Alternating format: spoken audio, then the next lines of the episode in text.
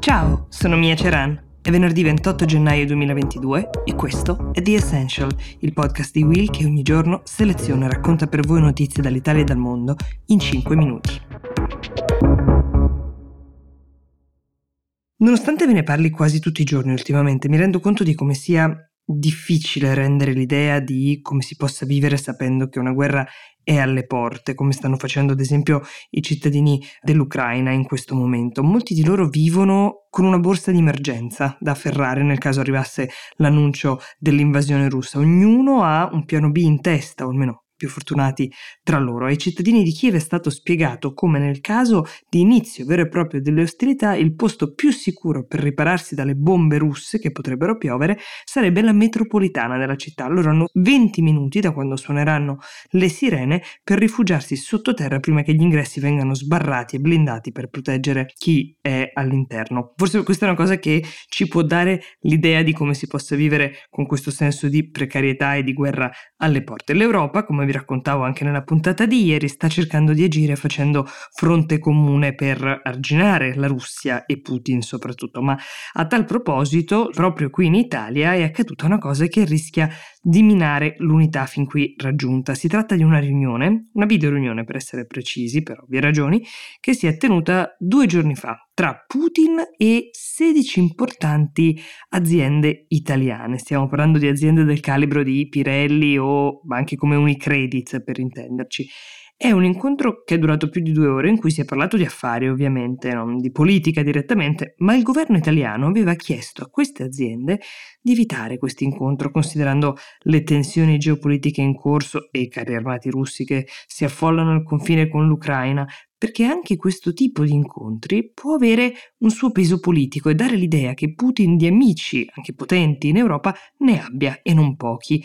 Il presidente della Camera di Commercio, Vincenzo Trani, che ha organizzato questo incontro, ha parlato a nome di tutte le aziende che hanno partecipato dicendo che il governo non può permettersi di chiedere di non tenere un evento o un incontro perché a suo avviso questo sarebbe inaccettabile in un paese democratico e ha addirittura aggiunto che a suo avviso tenere l'incontro stimoli il dialogo e quindi allontani la minaccia della guerra. Ma adesso sono punti di vista. L'ENI, ad esempio, è tra quelle aziende che, pur essendo state invitate a prendere parte all'incontro, hanno scelto invece di non partecipare, accogliendo la richiesta del governo, con cui sicuramente hanno un rapporto molto stretto.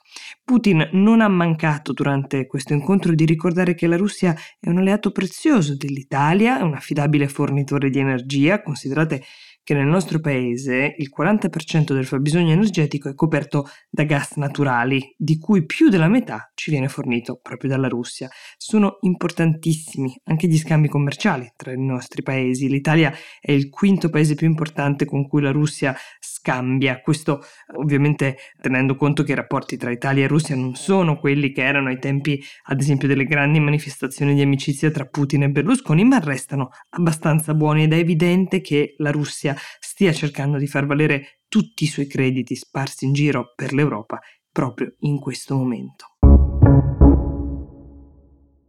Allora, ieri 27 gennaio era la giornata della memoria, quella giornata dedicata al ricordo della Shoah, che forse a qualcuno potrebbe sembrare una ricorrenza abbastanza simile da un anno all'altro, ma un articolo dell'Economist recente faceva giustamente notare che nel 2035, questa è la loro stima, potrebbero non esserci più, per ovvie ragioni anagrafiche, testimonianze, testimoni diretti dell'olocausto, né sopravvissuti alla follia nazista e questo inevitabilmente cambierà il modo in cui la memoria dovrà essere tramandata. Non so se vi è mai capitato di sentire, ad esempio, la testimonianza di Liliana Segre, che è una senatrice a vita, ma la lucidità e l'efficacia del suo racconto di bambina deportata ad Auschwitz a soli otto anni e poi la difficoltà di sopravvivere a tutto l'orrore che ha visto, di tornare a cercare di fare una vita normale è talmente forte che è difficile immaginare che questo racconto possa essere altrettanto efficace se fatto da una persona che non ha vissuto in prima persona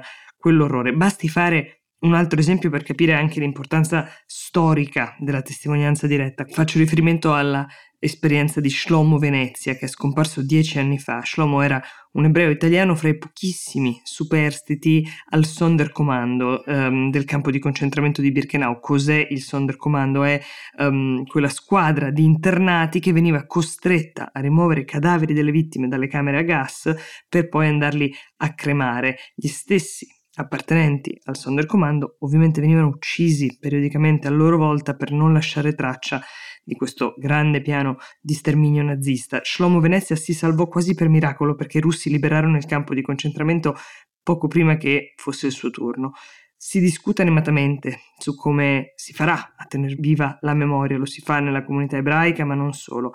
Il giornale Haaretz ha raccontato di come alcuni figli di vittime in Israele stanno addirittura facendo dei corsi di recitazione ad hoc per raccontare alle generazioni che verranno quel che hanno visto i loro antenati. Restano per fortuna sempre validi tutti i lavori di letteratura e cinematografia, alcuni meravigliosi che sono stati realizzati con questo scopo, conservare la memoria. The Essential per oggi si ferma qui, io vi do appuntamento a domani e vi auguro una buona giornata.